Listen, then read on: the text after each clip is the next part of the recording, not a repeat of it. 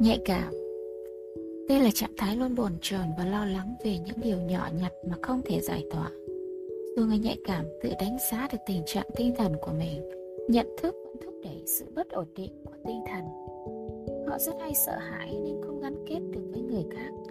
Điều đó khiến họ có thể nắm bắt cuộc sống theo chiều hướng tích cực. Họ luôn chú ý cao độ nên có thể nhanh chóng nhận diện rủi ro. Tuy nhiên, khi cảm xúc bất ổn trở thành bệnh thì cuộc sống hàng ngày sẽ bị ảnh hưởng như chứng thiếu ngủ và cảm giác khó thở. Khi đó, cần điều trị y học như dùng thuốc hoặc theo phương pháp chữa bệnh nhận thức theo hành vi.